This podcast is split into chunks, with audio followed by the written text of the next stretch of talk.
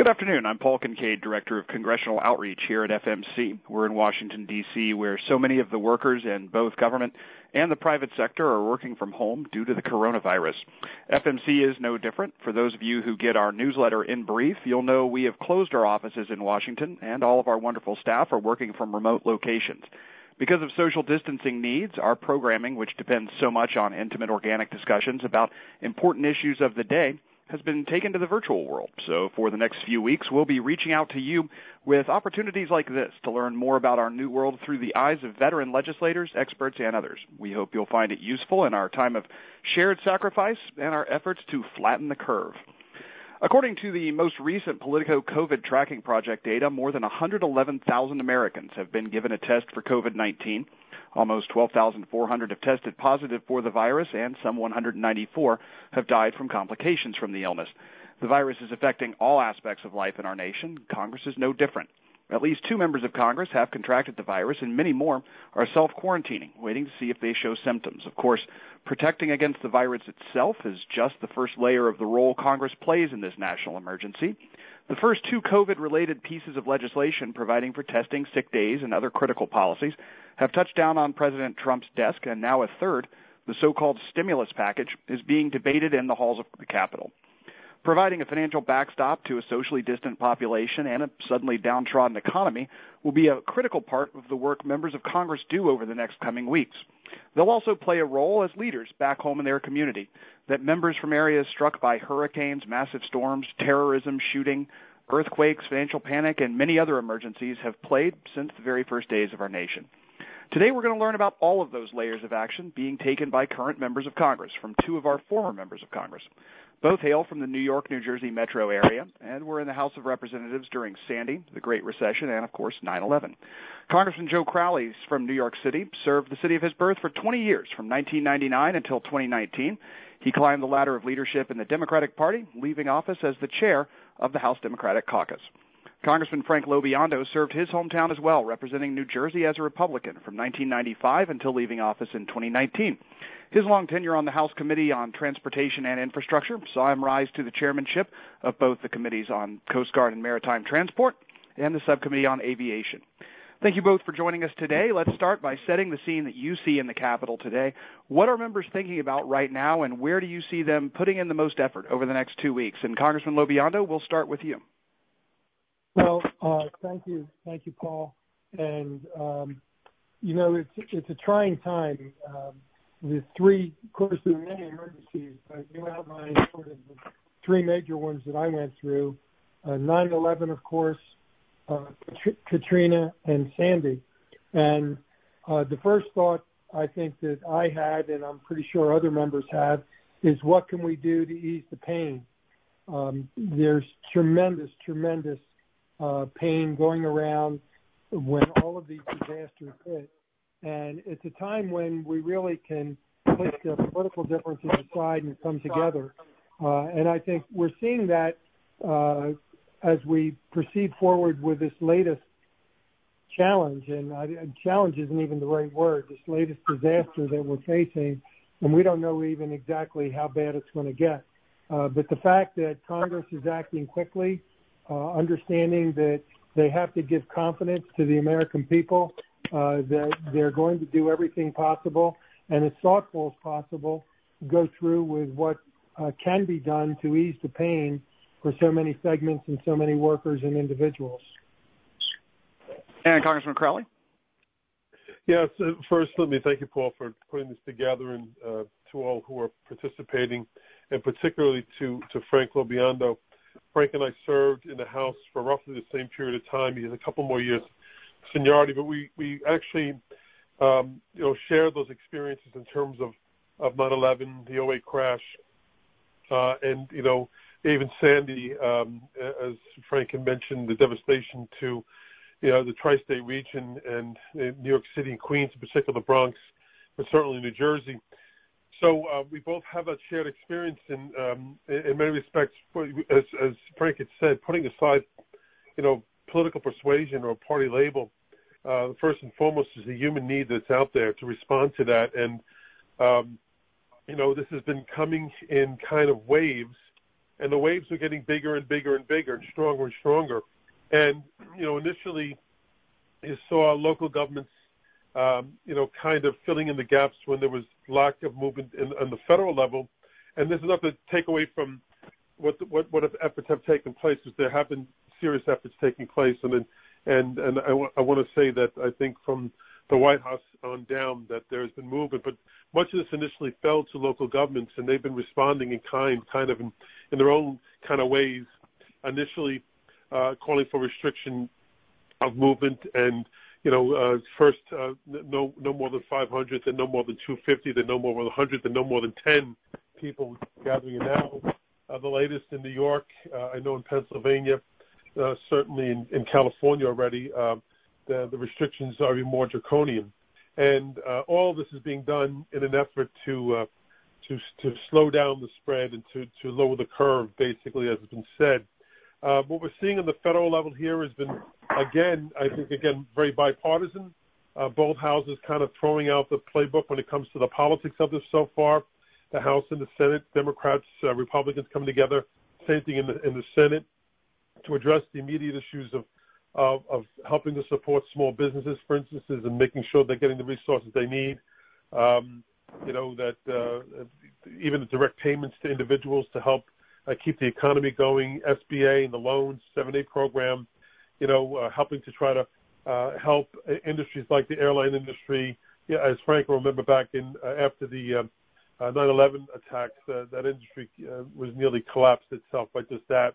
Uh, but the whole tourism industry has writ large, hotels, etc. But now we're seeing it actually creeping into every business uh, in uh, the United States today, and this is going to get worse before it gets better, in my opinion. And it's good to see that I think the federal government really stepping up even more now, and um, the president on down really reacting to this in a way, way which needs to be reacted to. Thank you both. And our first question, we'll go through a few questions that uh, we've provided for you, and then there's been some that our participants and callers have provided today, and we'll get to those as well. But I think our first question is the one where people will most value your wisdom. What is in the mind of a member of Congress, not necessarily from the standpoint of legislation or anything else, but what do you feel and what do you think when you see a national emergency like this arise? What are the first kind of things that you begin thinking about? And Congressman Crowley, we'll start with you. Well, I think you know first and foremost, you're an elected leader, and you, know, you have to act in kind, um, and that is setting an example. Um, you know, uh, in terms of getting the message out there about, in this particular case, which is it's, it's the most unusual and really the most uncharted water uh, disaster I, I've ever seen the country uh, face, and I guess the only uh, the only disaster to look back to is the 1918 flu, uh, which uh, no one, um, very few, if anyone, is still alive to remember. Um, but just kind of looking historically back at that. Uh, but be an example, you know, the first thing you're thinking about, I think, is your, you know, yourself, your family first and foremost, I guess, you know, and then um, I think a lot of the members here under, under this crisis are, um, you know, addressing how can they actually practically do their job when, uh, in effect, uh, it's not um, healthy to be uh, in uh, around uh, other people. And the nature of Congress uh, is interaction, is interpersonal uh, relationships, um, and being in the petri dish of all petri dishes, the Capitol itself. Um, but I think you, kind of rise to the occasion. I think you put, in some respects, you know, your own personal safety aside, and uh, I think as uh, Speaker Pelosi said, they're the captains of the ship there, and they have to set an example, I think, for the rest of the country in terms of leadership. I think the country's looking for leadership um, and looking for people to take responsibility as well. And I think that's something that Democrats, Republicans in the House and Senate, from the president to governors to mayors all on down, have to show and demonstrate. And Congressman Lo what were your kind of first thoughts when emergencies like this arose? Well, I'm going to be pretty much in agreement with Joe that your first thoughts are are for your family. Um, in particular case of uh, when it's very regionalized, like Sandy was, that uh, is your family okay? And then how are your constituents doing, and what can you do to help them? Uh, and I especially want to thank Joe because I think back, um, and Sandy was a whole lot different than what we're facing now. Uh, but Joe provided tremendous leadership as we tried to move forward in a bipartisan fashion, even when we had some who uh, didn't understand the tremendous nature of the suffering in the emergency, and we bring it together. So, but in all the decisions we're making, uh, we're responsible for the entire nation. So besides the 750 or so thousand people that we represent, uh, it's the it's the stake of the nation that we are concerned about as well to make sure that we can get ourselves on a positive course. Thank you both. And throughout our history, the government has responded in different ways to national crisis, and obviously, it, it's very evident to most people the federal government must play a role in the dual crisis that we have right now, both a health crisis in the form of the coronavirus as well as the financial crisis that is coming because of the economic impact of that. However, obviously the size and scope of the reaction by the federal government has, has been a question since even the 1918 virus flu epidemic that, that Congressman Crowley spoke about, but also the Great Depression and, and crises on down from there. Taking account into account both your views and that of your party, where do you see the role for, for the federal government in a dual crisis like this one? And Congressman LoBiondo, we'll start with you. Well, I think the federal government has to take a leadership, but the close coordination with the governors – as we've seen evidence, especially over the last couple of days, with governors of New York and California providing tremendous leadership with the crisis they're facing. Uh, that communication from them to the federal government of what's needed and the president and the team understanding that they have to be reacting very quickly uh, so that they're not only dealing with it nationwide, but in these particular hotspots.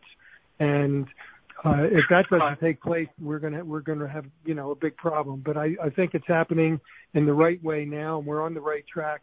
And as long as they keep listening to the experts and not have politicians try to decide what is the best thing to do, we're going to be in a lot better shape. And Congressman Crowley, uh, as a former leader in the party, what do you where where do you stand on that? I couldn't agree more with Frank. I think um, uh, right now we need to be listening to the experts themselves and they seem to be fairly uniform in terms of their recommendations that are being made.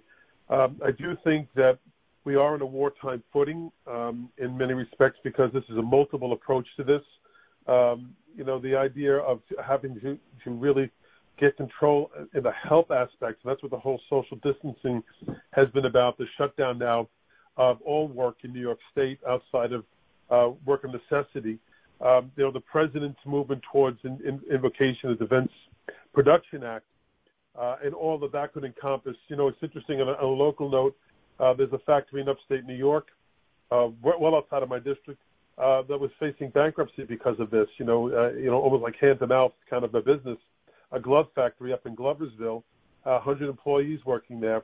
You know, now that the the state needs um, have have shifted towards the need for medical supplies, gloves in particular, masks.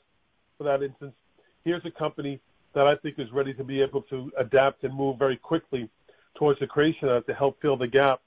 Um, but that's on a small level. You can take that then to the automotive industry in terms of the creation of ventilators and what we need to do to upscale, uh, because that seems to be the the one thing that is needed above all else is ventilators uh, as this uh, this this virus um, continues. But it goes beyond that, and as you say, this is an economic response as well. So the infusion of cash into small businesses, and I'm I'm not I'm I'm not even opposed to direct cash, guaranteed loans to the businesses, paid or repaid or not repaid at this point, um, and getting infusion of cash to people so they can they can feel better about their own situation, their own spending abilities, and survival at this point in time. This is you know it's unprecedented in terms of of the response that, that that's needed. And I think this, if you need government at, at any time, this is when you need government the most to step in and help uh, alleviate uh, both the economic impact as well as the health crisis impact. And obviously, as we talk a little bit about legislation and what the what the federal government can bring to bear from the economic standpoint, both of you were in Congress during the the economic crisis of 2007-2008 that saw TARP fail on its first vote, which led to one of the, the lowest days in the history of the Dow Jones Industrial Average. It then passed. Both of you were in Congress for the American Recovery Act that was passed by President Obama, and so you've seen the reaction from a financial standpoint to disasters in the economic world. One of our questions from the audience is if you could give the Trump administration and congressional leaders advice about what to include in this third response package, the, the economic stimulus package that is being debated right now, what would that advice be? And Congressman Crowley, we'll start with you. Well, I just gave you a couple there. I think um, small business relief is critical right now, but all business relief. Uh, I think that we're facing, again, an unprecedented event here, catastrophic event, a monumental event to our economy. And I think everything uh, and everything and possible needs to be on the table. We're talking about unemployment insurance. We're talking about um, extensions. We're talking about direct cash infusion uh, to individuals, taxpayers talking about helping the banks uh, use them as conduits for uh, the purpose of that distribution, uh, using the local banks for the purposes of, of getting those loans out as quickly as possible, 100% guaranteed by the federal government uh, to those small businesses to pay their employees to keep them to keep them open, even if they're not physically doing the work, but keeping them together and, not going into bankruptcy, uh, helping the the airline industry is critical. Helping the tourism industry is critical. We're looking at between 20 and 30,000 hotel uh, workers in New York City alone that are being pink slipped as of today, I'm told. So, you know, the unemployment uh, in the country is going to rise dramatically, dramatically over the next few weeks, uh, like we've probably never seen since the Great Depression, and that needs to be uh, addressed. So it's a whole scale, full bore, uh, I think, uh, work here. We've seen that Detroit is already shut down in terms of the automotive industry. It's now time to uh, re, repurpose uh, that industry towards uh, the, demands of need right now. And as was mentioned, as I said before, a wartime effort, really converting towards instead of making cars and we made planes and bullets and and th- things of that nature during World War II. We have to shift towards creating the things we need specifically immediately right now to help save lives. And Congressman LoBiondo. Well, I obviously agree with Joe uh, 100% on what he's outlined. And as we move through this third phase, I think uh, the administration is taking input uh, from the governors and from a wide range of various industries. But I don't think it should be looked at as this is going to be the final one. I think there's probably going to be need to be at least several more after this because we're going to find out that whatever we include in this one, there are going to be people who are left out. And the people who are left out are going to be suffering as much as anybody was before the uh, before their phase of it kicked in. Um, we have to understand that restoring confidence is a big part of this as well. So if you're a senior on fixed income and you're relying on you know your 401k or what you have in savings that may be in the stock market, you're you're watching it uh, go up in flames right before your very eyes. Uh, what do these people do? How are you going to handle the senior that's got to make a decision between uh, staying warm, eating, uh, or taking a prescription? And how's that going to be addressed? And I haven't heard anybody start to talk about that yet. But uh, as Joe mentioned, all the workers in all the categories, and there's not going to be a one that's unaffected except those who are in some critical industries. They have to be taken into account and taken into account very quickly, or these people aren't going to be able to survive. And we we just talked a, a little bit, both of you, about about workers losing their their jobs. It, it seems like in the 1918 1919 epidemic that that Congressman Crowley mentioned earlier, there was very little information, very little understanding of how the flu spread, very little medical care that was very effective in, in treating the epidemic. Now, we have a unique situation where all of the information essentially ever created by man is at your fingertips. As a result, social distancing, which is a concept people may not have heard of prior to this, has become the standard, whether it's voluntary or whether it's being enforced by the, the policies and laws, as Congressman Crowley spoke about earlier. It's slated to cost billions of dollars, and it's putting the livelihoods, as you said, of millions of service industry workers at risk. What can a member of Congress do to help those workers, not just from a policy standpoint? You both obviously have, have talked a great deal about that, but from a constituent services and leadership standpoint in, in your in your districts. And Congressman LoBiondo, we'll start with you. Well, from a constituent service standpoint, um, each of us that represents uh, the small businesses in our district, or even large businesses, to be in touch with them to understand uh, whether there's regulatory relief that can be given, uh, whether there are aspects that aren't being considered uh, by the expert team that's put together in Washington with the different governors, and make sure that we're feeding that back in. Each of us has very unique and individual circumstances within our districts, and making sure that all of those points of view, and maybe more importantly, all of those trip points uh, that are causing people so much anxiety and, and anguish are taken into consideration as we put together these relief packages.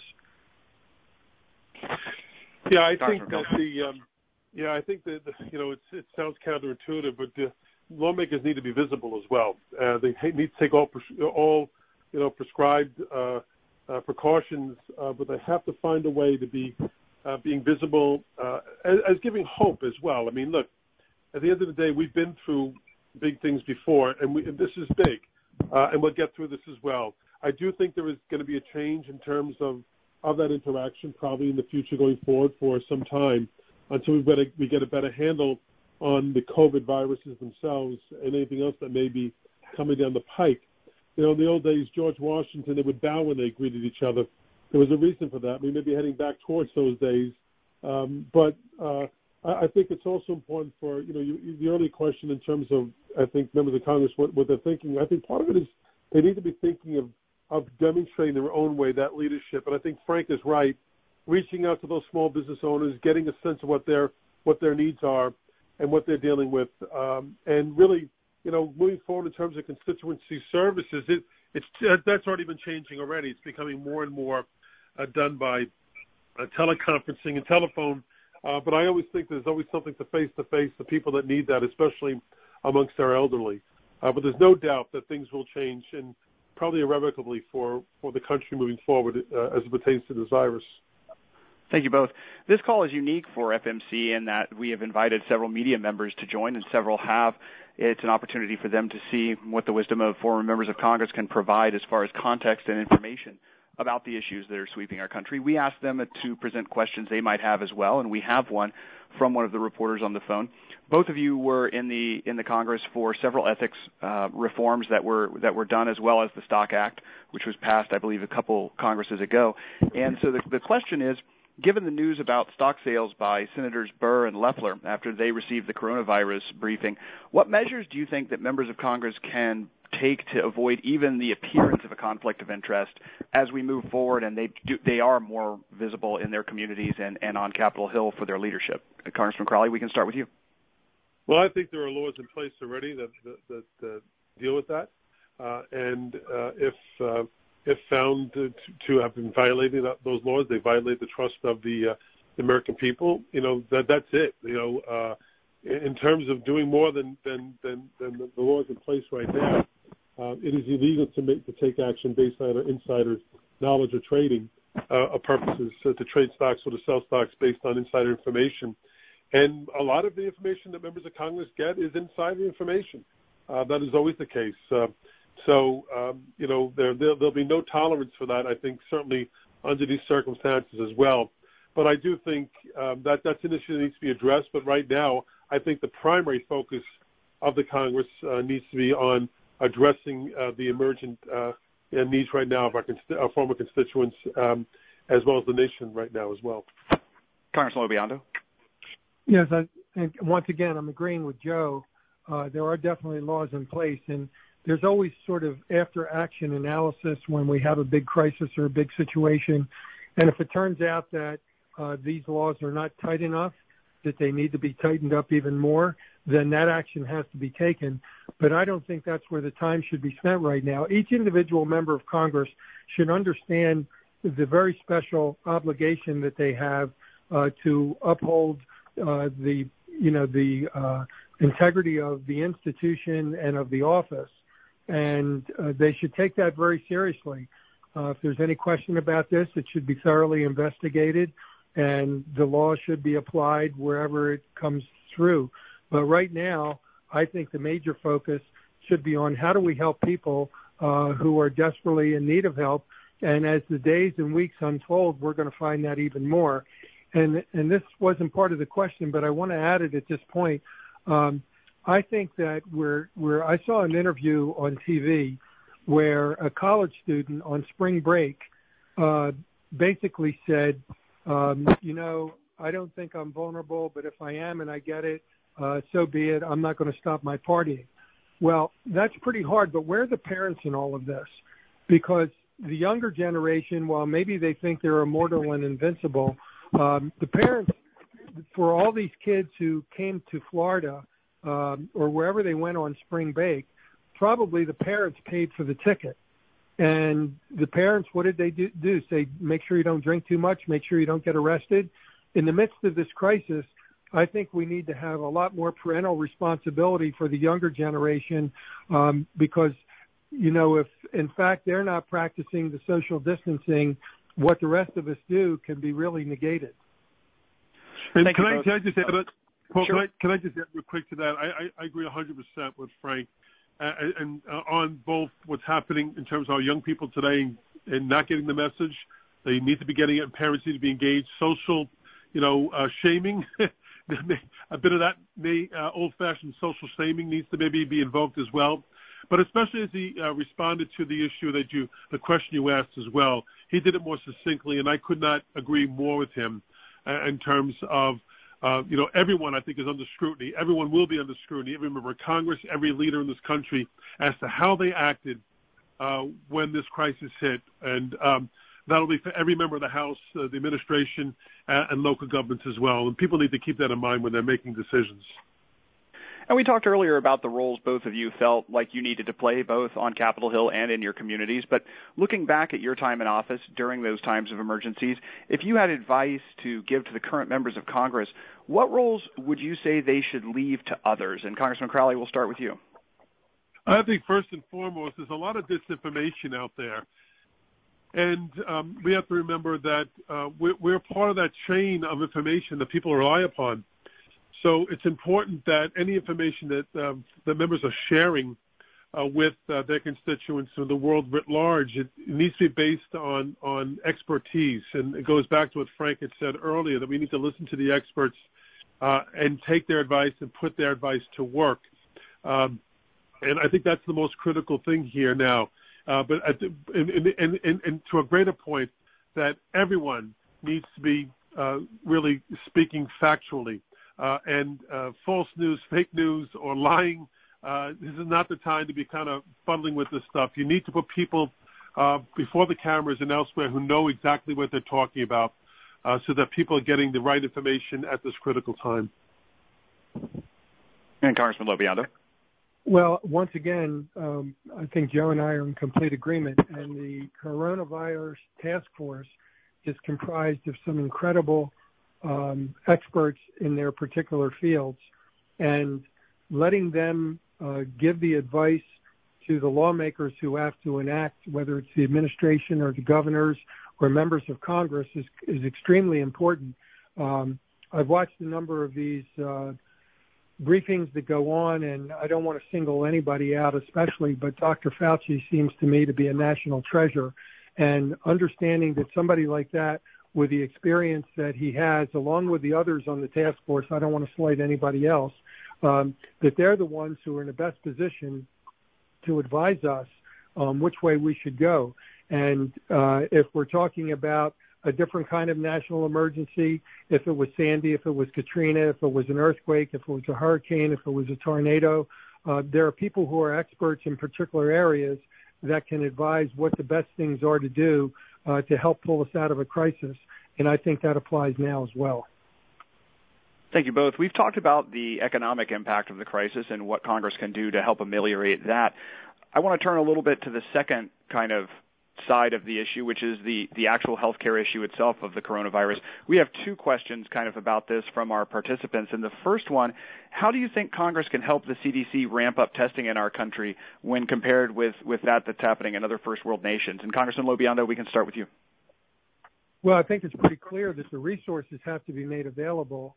And unfortunately, uh, in many cases, we're a reactive nation we need to be more proactive. And this should be a serious lesson for us, especially in the healthcare area. Uh, whether experts are telling us we need more ventilators, and when we don't have a crisis, that we listen to what's being said so that we're more better prepared. But in the immediate uh, time frame, uh, in order to be able to deal with this, the resources have to be made available. The red tape has to be cut. Um, you know, we don't want to do anything to to harm public safety in this particular manner, but we all know that there are rules and regulations sometimes that hinder the experts from being able to do what they need to do. So if they have the resources to do it and they have the green light to do it, we should be in a much better place. I think that uh, Frank is right. Uh, on so much of what he said. I think efficacy is always important, uh, ensuring that uh, whatever the CDC is is is um, really putting forward has been tried and tested. I think that's important, and that takes time, and that's why I think we're so much frustrated by the lack of movement in some possible prophylactics or even some preventative measures here. but that, some have suggested, but I think they have to do it in, a very efficacy way. Um, the other is, I think, uh, and I think Frank would agree, that when we've gone through SARS, we've gone through H1N1, um, that uh, we really should be listening to our health experts about what we should be doing to prepare for the next virus. And I think that there probably have been plenty of red lights flashing about the need for more ventilators. And um, you know, it's upon government, I think, responsibility.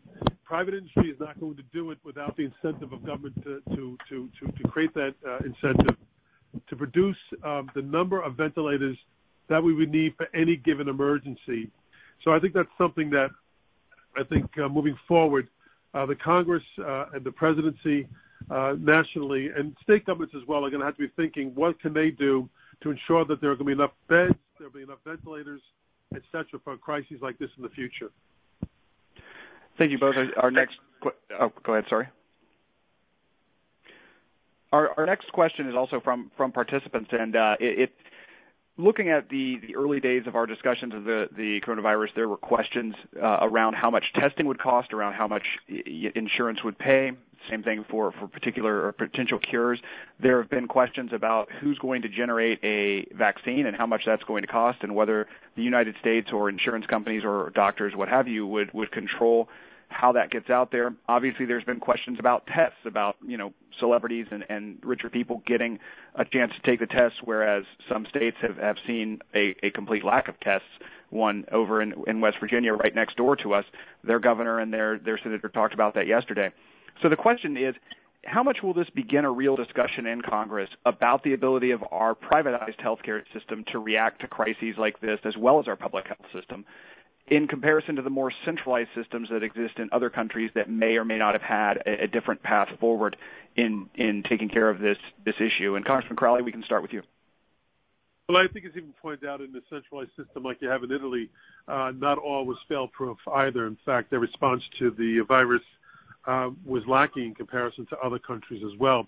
But there's no question there are shortfalls within our system. There's no doubt about it. The, uh, you know, the private system and what it's based on uh, does not necessarily prepare well for future um, uh, events, catastrophic events like this, and that's why it's incumbent upon government uh, to really be thinking outside that box and being uh, really prepared um, more than we were for this particular case. Uh, when it comes to the issue of testing itself, there's no doubt that there'll be more discussion about uh, who was uh, given exposure to the test.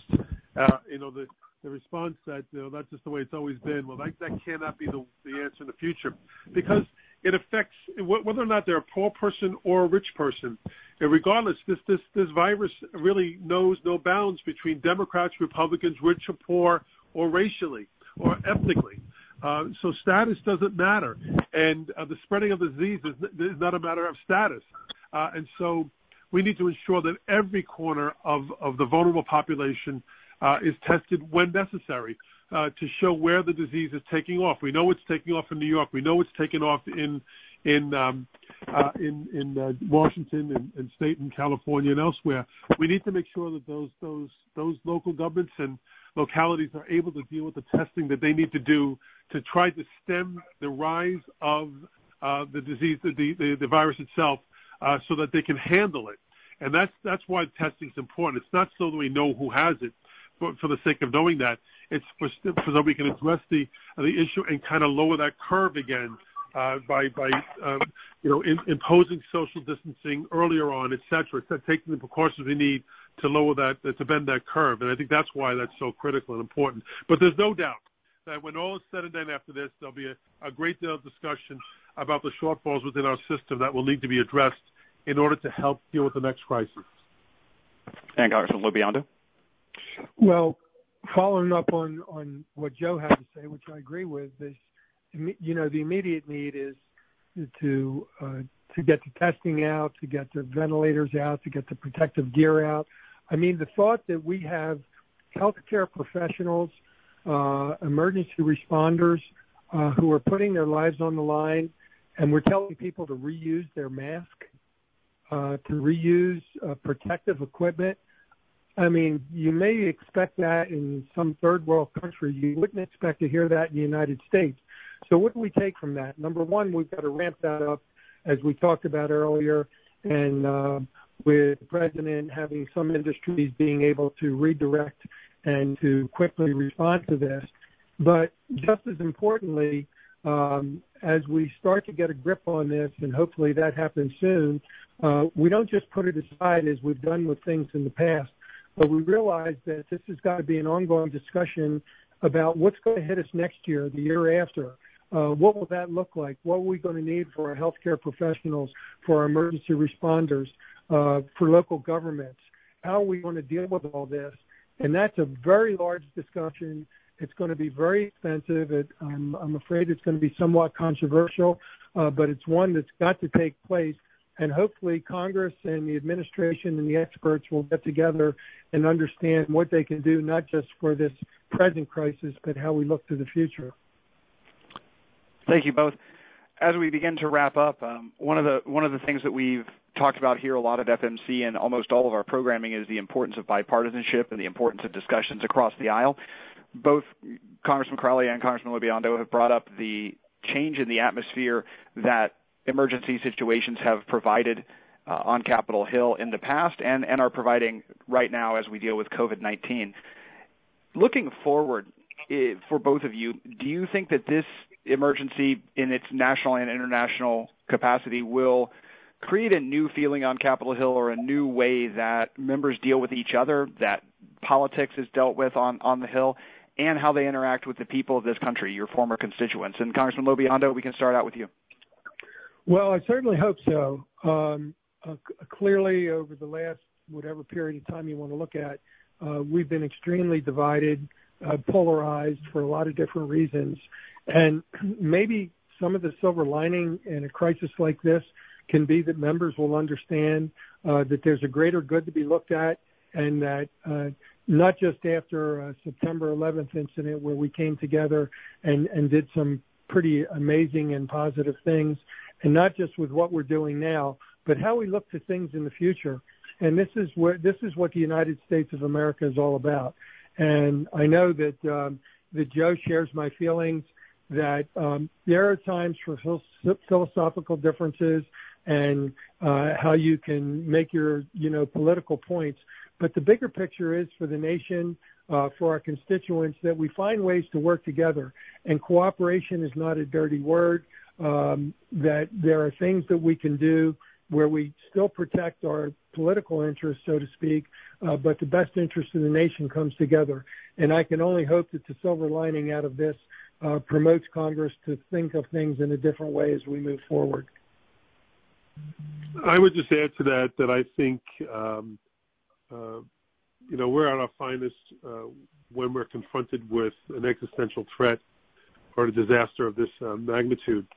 And um, you know, that's not, to say we don't have our glitches and we don't we don't make mistakes time to time, or or or, or resort, re, re, re, resort back to um, revert back to some political divide.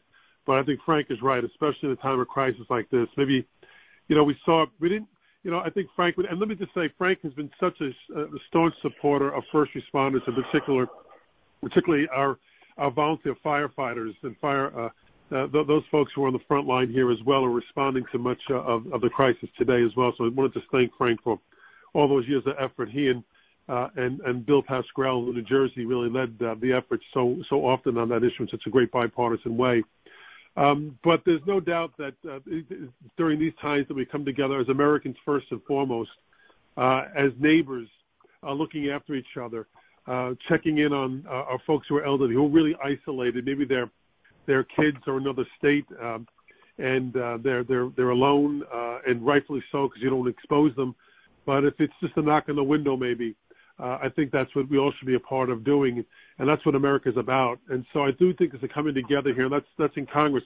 Um, you know, I don't know how long it'll be for. you know, the nature of politics is a political political you know politics is a sport here in America uh, as well.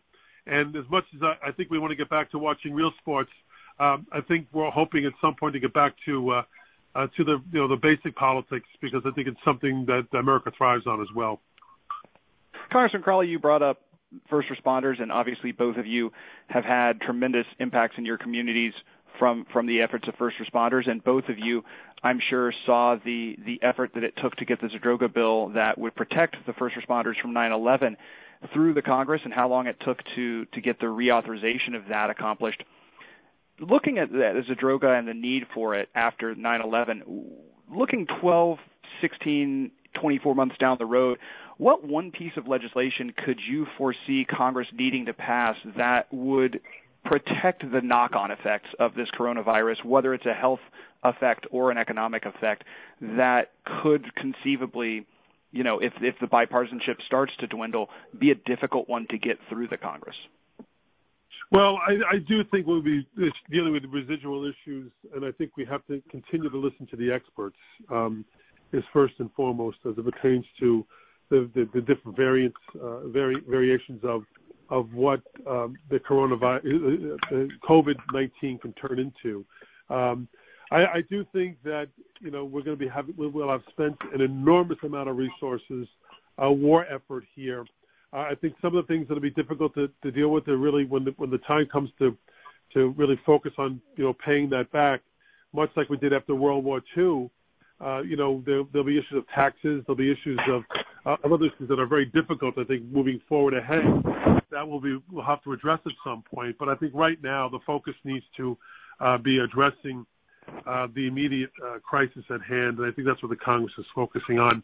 Ask questions later. You know, do everything you can right now. Ask questions later. I agree with Frank as well that this is the third of several more, if not more, multiples of several more bills that, that will be passed in a bipartisan way moving forward to uh, alleviate the crisis right now at hand. And Congressman LoBiondo. Well, Joe is right that the immediate need is is to uh, take care of the crisis at hand. But I think that um, as we move forward, it'd be very difficult to say what a piece of legislation 24 months or 18 months from now would look like it would sort of be a catch-all. But I think what will help determine that is hopefully as we get this under control, when we get it under control, and if we ever get back to a normal, that we can do an after-action analysis to determine uh, where were the particular shortfalls were, uh, where the gaping holes were, and I think from that will be, uh, I hope, the genesis of legislation that would address something like this from being at this critical state in the future. Thank you both. And again, thank you for taking part in our call today. Our last question will hopefully be a rewarding one both for you and for the participants who are on the line. Looking back, obviously both of you, as we've said, went through three major emergency and disaster issues in the tri-state area, but also, you know, faced a lot of other issues on behalf of the country in the United States Congress. But looking back at those those issues that you faced and when you and the country were really put to the test, what was the most rewarding thing for you coming out of that as a member of Congress? And Congressman LoBiondo, we'll start with you. Well, the most rewarding part for me was to see the um, the desperation and the devastation on the faces of so many constituents and their families, and being able to provide relief and help when they thought that all hope was lost. And that you know that you were in a position to be able to bring that relief and bring that help when uh, they were just, they had no place else to turn to. Uh, so it's particularly rewarding when you can help people at any time. But in a case of an emergency, and I'll go back to the uh, to the recent one that we had, Joe and I shared together with Sandy. Uh, there were so many people in both of our districts that were devastated uh, that had nowhere else to look. And I think we came together with a package that Um, maybe didn't help everybody exactly how they wanted to be helped, but it helped a large number of people in a way that they would not have been able to otherwise. Uh, let me let me say that uh, what Frank just described is absolutely right. Um, there's nothing like uh, I think actually effectuating the change that is needed at the time uh, after a disaster like Sandy, like 9/11, uh, where I know Frank and I, uh, particularly our districts, were hit hard both by 9/11 and by uh, Sandy. Um, economic impact, direct impact on families and friends and loved ones. Um, uh, but I think one thing that, sticks in my mind, especially after 9/11, was the camaraderie of my colleagues on both the uh, Democratic side and the House uh, Republican uh, uh, conference as well. Uh, the affection and the uh, concern uh, for uh, the people that I represented back in New York City after 9/11 uh, was uh, was exceptional, and um, so I do think uh, that something that's not really known uh, outside the halls of Congress itself is that uh, people like Frank LoBiondo and Joe Crowley uh, were always decent to each other, respectful of each other, and kind to each other, uh, and appreciated uh, each other in so many ways. Uh, that's not reflected uh, outside the halls often enough. Um, I think people see us fighting uh, outside so much, not realizing we're just as, much human as anyone else, and uh, to have that uh, camaraderie at a time of desperate need is like nothing else. And to see your comrades and your your colleagues, uh, you know, fall in behind and want to do everything they can to help you and your constituency uh, during that time is is like nothing else. Here in this particular case, we're all in it together, and I think that's uh, where members of Congress need to be mindful of, and I think they are. Uh, and I think they're going to show that leadership uh, th- throughout the rest of the country as well.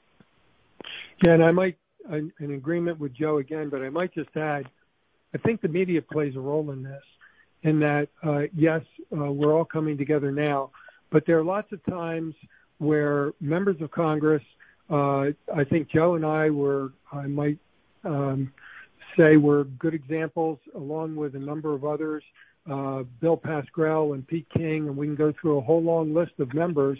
Uh, that a lot of good things happen, but we had a little saying that a couple of my friends and I that if it didn't bleed, it didn't lead.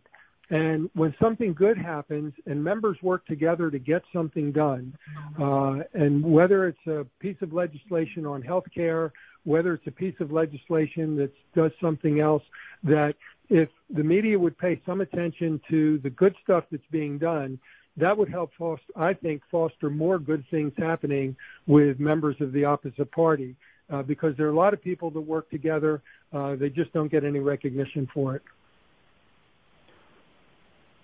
Thank you, Congressman, and Congressman Frank LoBiondo from New Jersey and Congressman Joe Crowley from New York. Thank you both for your time and for joining us here today. And thank you to all of our participants who sent in questions and were on the line today. I hope the wisdom and historic perspective provided by our bipartisan team of former members was as educational for all of you as it was for me, and will help you better understand the choices being made in our nation's capital and in congressional districts around the nation.